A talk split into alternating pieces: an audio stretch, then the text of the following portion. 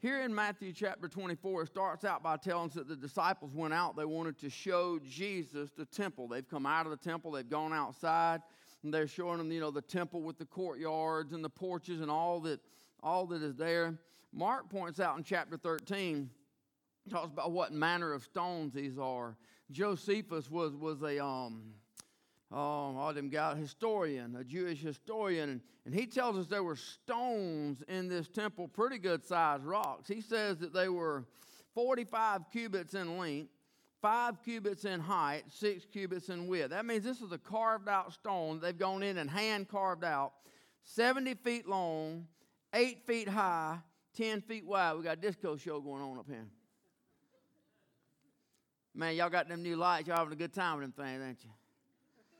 So, so on a pretty good sized stone when you consider they had to do everything by hand, carved it out by hand, probably used some oxen, drug it up, and, and put it in place there. But Luke says in chapter 21, verse number 5, that some spake of the temple how it was adorned with goodly stones. They weren't just carved out well, but they, some of them were pretty stones, and they had all kinds of paintings and drawings and things on them to make this building look magnificent. So, the disciples are sitting there, they're in awe of this building, and they're talking about it here in our, in our text in Matthew chapter 24. Verse number 2, it says that Jesus said to them, See ye not all these things? Verily I say unto you, there shall not be one left here, there shall not be left here one stone upon another that shall not be thrown down. As he sat upon the Mount of Olives, the disciples came unto him privately, saying, Tell us, when shall these things be? And what shall be the sign of thy coming and of the end of the world? Jesus answered and said unto them, Take heed that no man deceive you. For many shall come in my name, saying, I am Christ, and shall deceive many. And you shall hear of wars and rumors of wars. See that ye be not troubled. For all these things must come to pass, but the end is not yet. Verse 7, he says, Nation shall rise against nation, kingdom against kingdom. There shall be famines and pestilences and earthquakes in diverse places. All these are the beginning of sorrows. Look down, if you would, a couple. I want to look at two scriptures real quick. Look at verse number 42, still there in chapter 24. Jesus said, Watch therefore, for you know not what hour your Lord doth come. Turn over to chapter 25, look at verse number 13.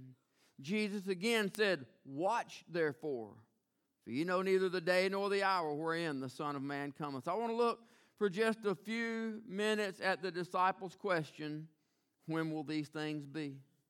God, thank you so much for being so incredibly good. God, thank you for the children. God, thank you they come up and sing about God is good. Thank you that the choir would come up and sing, God, what an incredible song. I see the evidence of your goodness all over my life. Every good day, every bad day, everything. When I look back, Lord, we can all stand here and say, I see the evidence of your goodness. Father, I pray right now, would you move in this place? I pray for your sweet Holy Spirit to fall in here, speak to each one of us. God, I pray you'd move mountains. I pray you'd break chains. God, I pray you'd mend broken things. Lord, I pray that your perfect will be accomplished here, Lord. I ask you to move on the hearts of your people. Do what only you can do and speak to each one individually. God, we pray most of all, may you be pleased with everything that happens in this place. We love you, God. We thank you and we praise you. In Jesus' name, amen.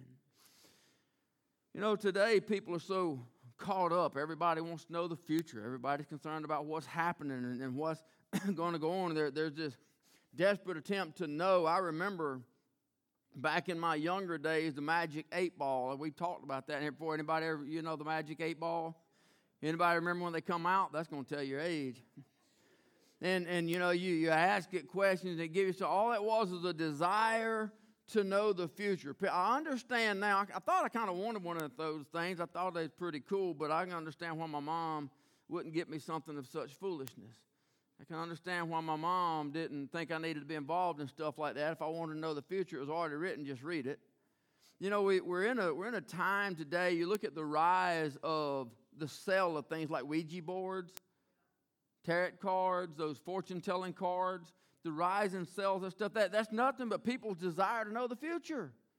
They, they want, they want to they want to know what's going to happen. They see all this going on, but it's amazing to me that the one who created time, the one who was before time, the one who began time, you know, in the beginning, God created the heavens and the earth. That's not the beginning of God, that's the beginning of the heavens and the earth.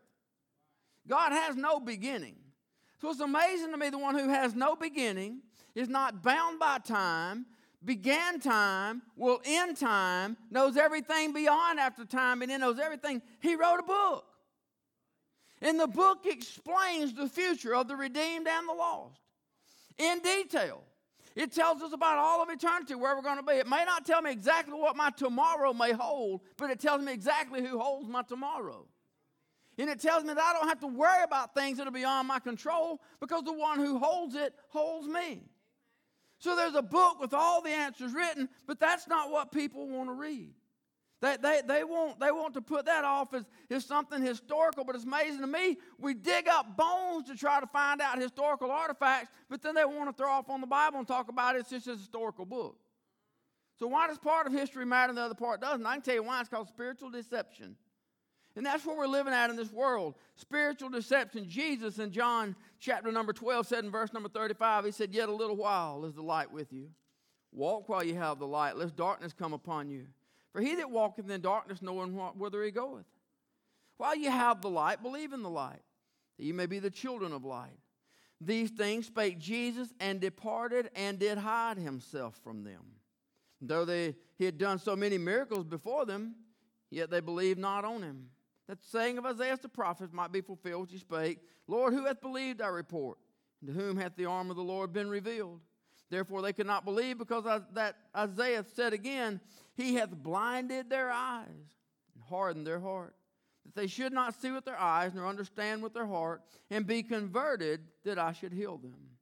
In our text there, in those last couple of verses that, that we read, Jesus starts out with the word watch.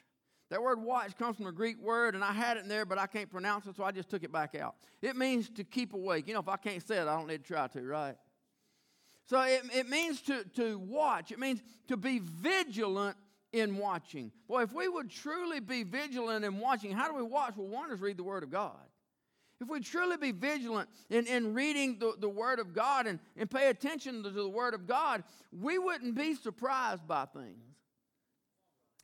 I was studying about being surprised by these things, and, and you know, I, was looking at the crucifixion and thinking about Easter coming up and stuff. You know, the disciples never should have been surprised by the cross. The disciples should not have been surprised by that day. Jesus told them multiple times about what was going to happen to him and how he'd be taken and how he'd be condemned. He had the Last Supper. He told them, My body, which shall be broken for you, do this in remembrance of me. My blood, which is shed for remission of sin, as often as you do, do this in remembrance of me. He told them point blank things that was going to happen, but he said in Matthew chapter 26, you've got a two chapter long discussion of Jesus teaching. In Matthew 24 and 25, he's teaching, and after this two chapter long discussion, he opens up chapter 26, verse number one. It came to pass, Jesus had finished all these sayings. He said unto the disciples, you know that after two days, the feast of the past is the feast of the Passover, and the Son of Man is betrayed to be crucified. That's about as point blank as you can get it. Jesus spent a lot of time trying to prepare the disciples for what was about to happen. God spent a whole lot more time trying to teach you and I about what's going to happen to make sure that we understand what's going to happen. Here in the text, the disciples, they're impressed by the temple, they're impressed by the building. Jesus went out, departed from the temple. His disciples came to him to show him the buildings of the temple. That's when he answered, seeing all these things, very last day I knew there shall not one be left here, one stone upon another, shall not be thrown down. He sat upon the mount of all his disciples came privately, saying, Tell us when shall these things be, and what shall be the sign of thy coming and the end of the world. Jesus told them, Don't get caught up in that. Don't, don't get caught up in the building.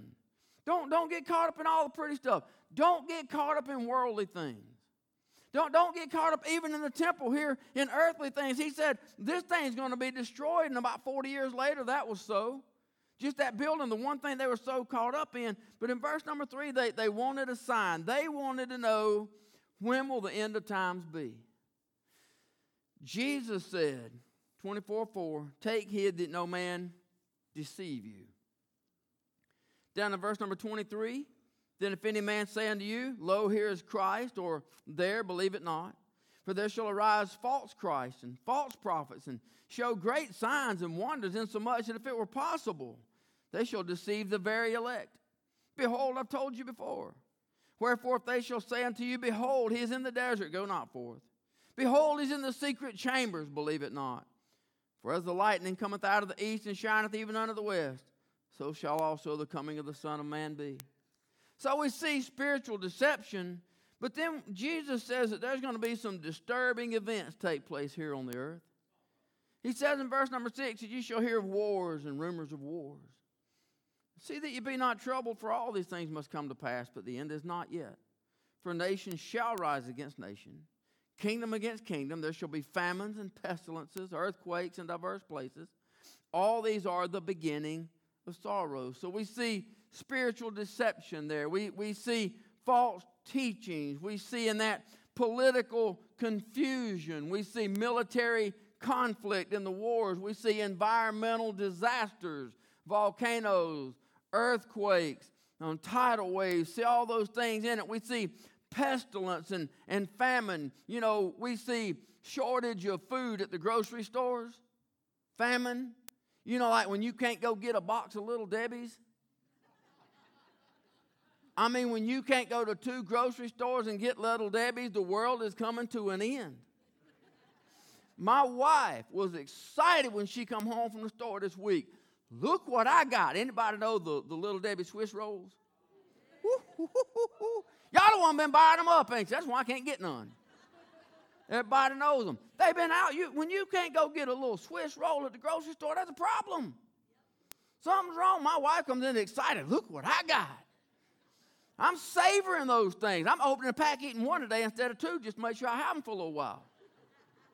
But, but there's a problem. You know, you begin, you begin to see a shortage of things when you can't go to the grocery store in widespread disease. Anybody notice? I'm sorry, I don't want to, I don't want to make anybody nervous on that, but y'all notice that, that new COVID bug starting to show up in America, right? I mean, j- just so we know, that thing's not gone. We just that's what the that's what the shirt's about. Right? No, normal normal ain't coming back. Y'all know we stole that saying from somebody. I don't know or care who it is, but Jesus is. normal doesn't matter. I think the days of going to the grocery store is over and, and seeing everything like, you, you know how naive we are as people? This crooked left handed upside down government we got took gas from $2.50 a gallon to $5 a gallon so they could back it down to 380 a gallon and make us excited about they went up a buck 30 a gallon. And we're happy because it come back down. Now, if they just went to 380, we'd still be complaining about it. I'm just telling you that there's some signs, there's some different things coming. I look at all this military conflict, political confusion. I look at the things that Jesus is talking about. It sounds like I'm watching the nightly news. We, we live in a country where our own political system is a disaster. The Greek philosopher Plato, he says that the penalty for refusing to be involved in politics is that you end up being governed by your inferiors. We have got some inferior nutcases making decisions in this country. We see things going on around the world in, in the political realm. We see nations right now, they're, they're striving for position. They're, they're, they're talking out of both sides of their mouth, I believe. See, I believe a lot of them are preparing for war, but they're talking peace. But then again, that's another prophecy, isn't it? when they shall say peace and safety, then sudden destruction shall come upon them. So they're talking out of one side, but I believe a lot of them are secretly preparing for something else. Revelation chapter 16, we see the benefits of watching. Jesus said, Watch, watch, watch. Revelation 16, 15, he said, Behold, I come as a thief. But look at what the scripture says Blessed is he that watcheth and keepeth his garments, lest he walk naked and they see his shame. Garments in the book of Revelation is a symbol of spiritual fullness. Those who are spiritually faithful will not be deceived. The garments that are described on, on the children of God are as white robes. That's because we've been washed in the blood of the Lamb of God. We are spotless because of the blood of Jesus. All of our sin has been washed away. The truth is, the Word of God spends about one fourth of its pages talking about prophetic events. There's over 1,800 scriptures that talk about prophetic events. Over 300, nearly 350 of the New Testament scriptures are talking about prophetic events. It's telling us what the future is going to hold. The prophecies in the scriptures, they don't paint a picture of this world that's going to gradually get better. They're not painting a picture of a world that's going to gradually overcome sin, gradually overcome global warming, another lie from a bunch of nutcases up there, gradually overcome all the things that's going on and become this safe haven paradise. It does not happen. The scriptures show us a place that, that it's going to be covered. It, it, the world is torn by hate. The, the world, everything around it has all this, this turmoil and, and, and bitterness, and, and it, it says that there's war and rumors of war famines and pestilences on a scale that only God can cure. Only God could save the human race at all. If man were left to himself, man would destroy this entire earth and mankind with it. If left to mankind, nothing would survive. Throughout the Word of God, we see these phrases like the last days or that day, the day or the day of the Lord. All those are references to the return of Christ in 1860. He's, he's halfway right, and halfway right. 1860, a French chemist by the name of Marcellin Berthelot. He said within 100 years of physical and chemical science, man will know what the atom is. He got that part right, didn't he? He said, It's my belief that when science reaches this stage, God will come down to earth with his big ring of keys and say to humanity, Gentlemen, it's closing time. See, he was right about the atom but we can't make predictions.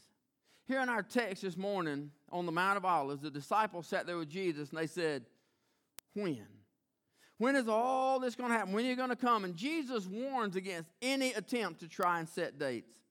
Jesus characterizes the, the mental state of the world. He, he says there'll be distresses upon the nations. Luke chapter 21, verse 25. There shall be signs in the sun and in the moon, and in the stars, upon the earth, distress of nations with perplexity, the sea and the waves roaring. To be distressed is to be under pressure. I wonder if any governments are feeling that today. To, to be distressed is bewildered. Now, because of Russia's foolish, criminal, barbaric actions, the entire world is under stress. But because of, of their, their foolishness and, and their harshness, all of, of the governments of, of the nation are, are being perplexed. You know, H.G. Wells said if we don't get rid of war, then war is going to get rid of us. Well, if God wasn't in control, that'd be the case. And war will eventually end it all. But again, all you got to do is read the book. We already know about the last war. It's called the Battle of Armageddon. Jesus wins. We're with him. God smites the nations of the earth. We don't have to do anything but watch, and we win. I, I read an article this week. Russia and part of their foolishness popped off their little thread about nuclear weapons, right? Now, I read an article that said 80% of Americans are worried about a nuclear attack. I'll go and tell you, I'm not in that 80%. I'm really not. I, I think one day somebody will be stupid enough to instigate a nuclear attack. But everybody else has nuclear weapons too. I don't think anybody's going to be obliterated and not fire back what they got. So I don't know. Maybe that's the end of time when the earth is destroyed by fire and everything's made new again. I don't know. But I'm not really worried about that today. And again, I'm not predicting those in the future. I don't know because we got obviously some tyrant nutcases with authority over there, right? Who obviously have no regard whatsoever for human life. They're going through killing women and children and, and all civilians. So obviously there's some nutcases over there that don't care about life. So I obviously don't know. I'm just telling you, I'm not in the 80% that's worried about the nuclear attack. Jesus describes the generation before his coming as being under severe pressure, severe turmoil everywhere that we look in, in, in the world, in the political realm, in, in the wars going on, especially in, in the spiritual realm, the wickedness of man, the falling away from the church, the falling away from the things of God. Anybody know what I'm talking about? There is a continual falling away. Now, we look all the way back to COVID was the crutch, but a lot of people never got over the crutch. A lot of people never healed. So you see that this falling away, you, you see the moral state of humanity. Jesus said, Luke chapter 17, verse 26, As it was in the days of Noah, so shall it be also in the days of the Son of Man. That's the return of Christ. They did eat, they drank, they married wives, they were given in marriage until the day that Noah entered into the ark and the flood came and destroyed them all. Likewise, as it was in the days of Lot, they did eat, they drank, they bought, they sold, they planted, they builded. In other words, they just went on life as usual. They kept on going to the grocery store looking for the little Debbie cakes. They kept on buying houses and cars if you could find one. Can't even hardly find them on the sales lot now. They, they went on with life, just going about what they're doing. They just, they just kept on doing what they do. But the same day that Lot went out of Sodom, it rained fire and brimstone from heaven to destroy them all. Even thus shall it be in the day when the Son of Man is revealed. You know, in the days of Noah, the flood had a reason, right? God didn't just send it, it was because of the wickedness of man. It says in Genesis 6 11, the earth was also corrupt before God, the earth was filled with violence. God looked upon the earth, and behold, it was corrupt, for all flesh had corrupted his way upon the earth. Still sounds like you're watching the nightly news. God said unto Noah, The end of all flesh is come before me, for the earth is filled with violence through them, and behold, I will destroy them with the earth. Make thee an ark of gopher wood, room shalt thou make in the ark, and thou shalt pitch it within and without with pitch. When the wickedness of man, when the sin and everything was so vain that it seems like there was no way out. Now, that part, I'm, I'm in the 80%. I believe that part. That sounds just like the world we're in today. When sin and wickedness and the ruthless of man and the turning away from God and everything seems so vile that, that there seems to be no way out. But when will the end come? Well, Billy Graham said the end will come with the return of Christ. That's why a Christian can be an optimist, and that's why a Christian can smile. But here's the truth of the matter. This is what I want to leave here with this morning. I got about five or six minutes left, and we're going to get going and I get lunch. Okay, y'all know that means 15. but it sounded good. Here, here's the truth of the matter. And here, here's what I want us to take from leaving here. I wanted to title the message this, but if I did, everybody would start out with a question mark. If this was the title of the message and somebody looked and out on live stream or YouTube, something saw it in the morning, they either wouldn't watch it or they would watch it and they would start out skeptical and you'd spend the first half of the message trying to win back because you started out on the wrong foot. But th- this is the main subject. When is Jesus coming back? Everybody wants to know, right? I'm gonna make a, I'm gonna make a projection. I'm going, I'm going, this is prophetic. Y'all ready? Everybody ready? When is Jesus coming back? You want to know? It doesn't matter. Jesus is coming. And he's coming to get the redeemed of the Lamb of God. He's coming to get the ones that are washed in the blood. But it doesn't change the fact that we have something to do now. Jesus said, watch. That don't mean sit around and watch. That don't mean go home, prop back on your porch, keep back and watch for it. That, that means expect it, but be busy. Look forward. It's coming, but be about the Father's business. Be working in great expectation. It's not to be our main focus on when Christ will return, but what will I be found doing when he returns? It's not when is the Lord coming? Is what will I be doing when He shows up? Jesus gave us a lot of examples about just showing up and, and coming back and people caught unaware. Remember, we looked recently at the servants that were given the talents and the Lord came back, and then there was the 10 that were given the pounds, and then the Lord came back. He talked about the 10 virgins and how they came out to meet the bridegroom, and five brought oil, and five didn't, and the five that didn't, when they went away, the bridegroom came. He said, be ready. Those that were prepared when Jesus came back, those that were prepared when the bridegroom came. Matthew is just like Luke. He, recor- he records the same words that Jesus taught about the last days here in chapter 24. But in verse 37, he says, As the days of Noah were, so shall also the coming of the Son of Man be.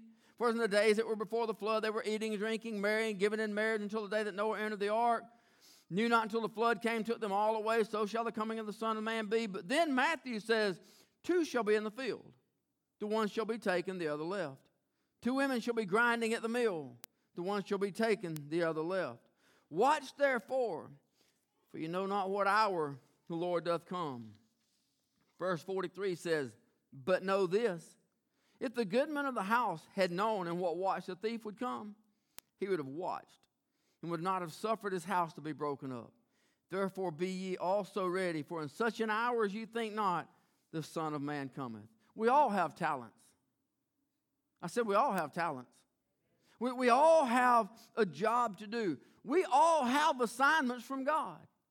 God has given all of us things to do. Abraham Lincoln said, I do the very best I know how, the very best I can. And I mean to keep on doing so until the end. All he says is, in everything I do, I'm going to give it my best. Some people say, Well, I, I don't have an assignment. I, God hasn't given me anything specific to do. I don't, I don't really know what I'm supposed to be doing. Whatever we do, do it as unto the Lord. Whatever you do every day, he told us that, Colossians 3.23, whatsoever ye do, do it heartily as unto the Lord and not unto the men. See, the, the truth is it doesn't matter when Jesus is going to return. What matters is we'll be found working faithfully in his returns. What matters is that when he comes, that we be found working, that we be found praying, that we be found seeking. Seek ye first the kingdom of God and his righteousness, that we be found seeking when he returns. I, I read this quote last week from Steve Jobs. Y'all remember it. I said, for the past 33 years, this is what he said. 33 years, I've looked in the mirror every morning, I've asked myself, if today were the last day of my life, would I want to do what I'm about to do today? And whenever the answer has been no for too many days in a row, I know I need to change something. Anybody tried that this week? I, I, I try practicing what I preach. I told y'all several months ago start out your morning when you wake up, first thing you do after you look at the clock and see what time it is. Say, Good morning, Father. Thank you for this day. Before I get out of this bed, God, help me on this day to be pleasing to you. No matter what comes my way, help me before my feet hit the floor today, God, before I get out of this bed. Help me to make this day count for you. But I've tried to add to it based on this text. When you go in there to strike a toothbrush and get in front of that mirror, you look in that mirror, what I'm about to do today. See, I've had to modify this a little bit because his says, if today were the last day, what I do what I'm about to do, and whenever the answer is no for too many days in a row, I, I know I need to, to change something. Well, I, I've had to modify it a little bit to fit my own life. For, for me, when I look in the mirror, the question is if Jesus were to return today, would I want to be doing what I'm about to do today? Not, not for too many days in a row. Not if the answer is no for too many days in a row. If the question is, if Jesus comes today, do I want him to find me doing what I'm about to do? And if the answer is no, then change today. Not, not too many days in a row. Don't waste this one because he might come today. And I don't want to be found in a no. So I just wonder if it's a challenge anybody else wants to take, but I'm telling you, it'll make you think about your day. It'll make you think about what you're doing. You've asked God to bless you before you ever got down there. Martin Luther King said, well, Martin Luther King Jr., he said, whatever your life's work is, do it well. A man should do his job so well that the living the dead, and the unborn child could do it no better. If we do everything that we do as though we're doing it for the Lord, are we not going to give it our best? If you were doing something for Jesus, He personally calls you up on your cell phone. Y'all think it's like the rest of telecalls, you hang up on him, right? If he personally called you on your cell phone, he hired you to do a job, would you not make sure that job was as close to perfect as you could possibly get it? Building a house, painting a car, painting a house, uh, sewing. I, I don't. It doesn't matter what you're doing, whatever your specialty, whatever your job. In your job, if Jesus called you in the morning and said, "I want you to do this at your job for me today," would that and would you not try to make that the very best one you've ever made? That's the way we ought to approach every day. That's the way we ought to do. You know, Benny Tate said, he quoted somebody that conference we went to. He said, if it's Christian, it ought to be better. if it's Christian, it ought to be better. Y'all, y'all ain't got it yet. If it's done by a Christian, it ought to be done better. Not better work, but with a pureness of heart. We ought to be better at work. We ought to be a better example. We ought to be a better people. And if Jesus comes back today, are we fulfilling that? And we, we, we live in a world messed up to say the least. It's not just, it's not just wicked and evil, but we, we live in a world today that, that, that is anxious. People are, are, are nervous, people are uptight, people are scared, people, people are looking for answers. I mean, it is what it is. You, you take people with no hope. You know, we use that, that verse a lot at funerals is when Paul writes about as others which have no hope. There are people out there who have no hope. They see those empty spots on the grocery store shelves, it makes them nervous. They see the things about the wars, they see the things on the news, it makes them afraid. They say, but, but we're not as others which have no hope. We, we know that God holds us and God holds the future. We don't have to live in fear. We don't have to live in anxiety. All we have to do is give our best every single day. We want to know what the future holds? You don't need a magic eight ball. You just need to read it. It starts out in the beginning and it ends with amen. And everything in it is profitable and useful, given for reproof, for correction, to help us, to teach us, to guide us. Every answer is in there. Oh, we may not think it is. How's the answer? How's the answer going to help? How's that going to help me with my marriage? How's that going to help me with, with my finances? How's that going to help me with my work? Well, if you read it, you find out if you started a long time ago, you probably wouldn't be where you are. Or, or, if you where you are, don't be afraid because God's about to do something great in your life. See, you don't have to be in sin for God to put you in a spot, right? You don't have to be living in sin for, for God to allow you to be in a hard situation. God just loves us so much that He teaches us. And sometimes when he puts us in tight spots, anybody in here ever been in a tight spot in any kind of way? Anybody in here in that tight spot, you did not pray more than normal? Anybody in here in those bad times and in those tight situations or during that sickness, you didn't bombard the throne room more often than normal, pray more earnestly than normal, seek God more than normal, read the book more than normal. Sometimes God lets us go through stuff just because He wants us to get a little closer to Him. And He lets us go through some stuff just so we'll slide right up next to Him and He can love on us a little bit. Well, that's all free. But if we just read the book and live each day like today is the day that Jesus is going to return. If we live each day like today is the day that Jesus is going to return, then whether he does or not doesn't matter. Because that day would have been lived for the glory of God. Everything that we did, we lived in the fullness of expectation that Christ is coming back today. And I want to be, I want to be found faithful. I want to be found working. Band, where you guys at? Come, come on up. Marie, Marie Curie, she said, I have no idea who she is. Y'all okay with that? She might be a heathen, I don't know. I usually look somebody up before I share a quote from them. I do, but I didn't, I didn't look this one up because it doesn't matter. I like what she said in the quote. She said, You can't build a better world without improving the individuals. Pretty good quote. Doesn't matter who said it, ain't it? You can't build a better world without improving the individuals. Same thing's true in the church. We can't build a better church without improving the individuals. Now, here's the deal that individual is me. I can't make a better you. And you can't make a better me. If you could, you already would have. The only, the only thing that that applies to is the person in the mirror.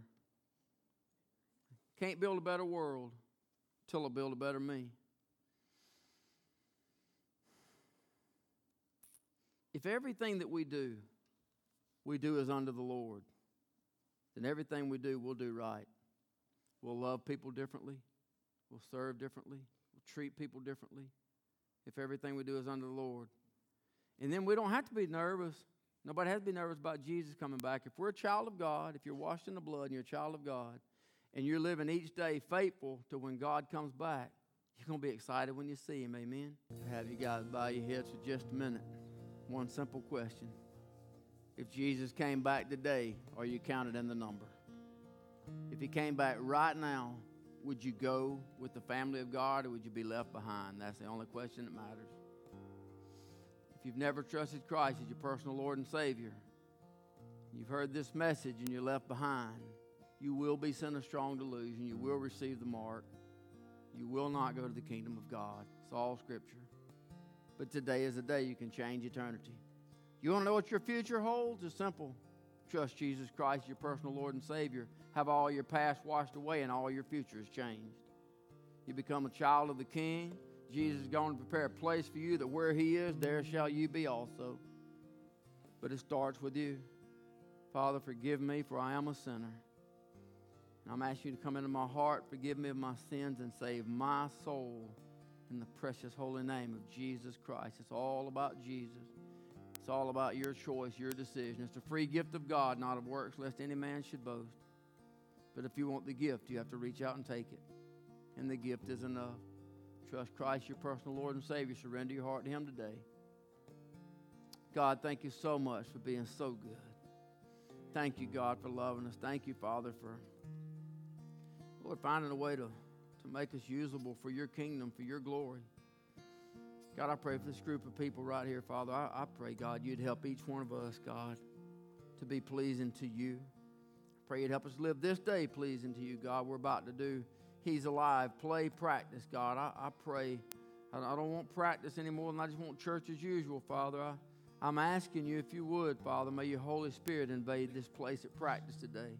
May we feel your presence in here, God. May you help us to be the character of people we've never met.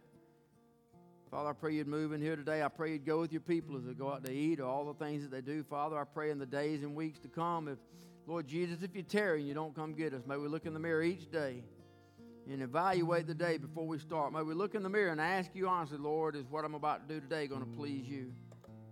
And if it's not, give us a correction before the day ever starts that we might live each day pleasing to you, God. We love you, Father. You've been so good to us. We just want to please you. We love you and we thank you in Jesus' name.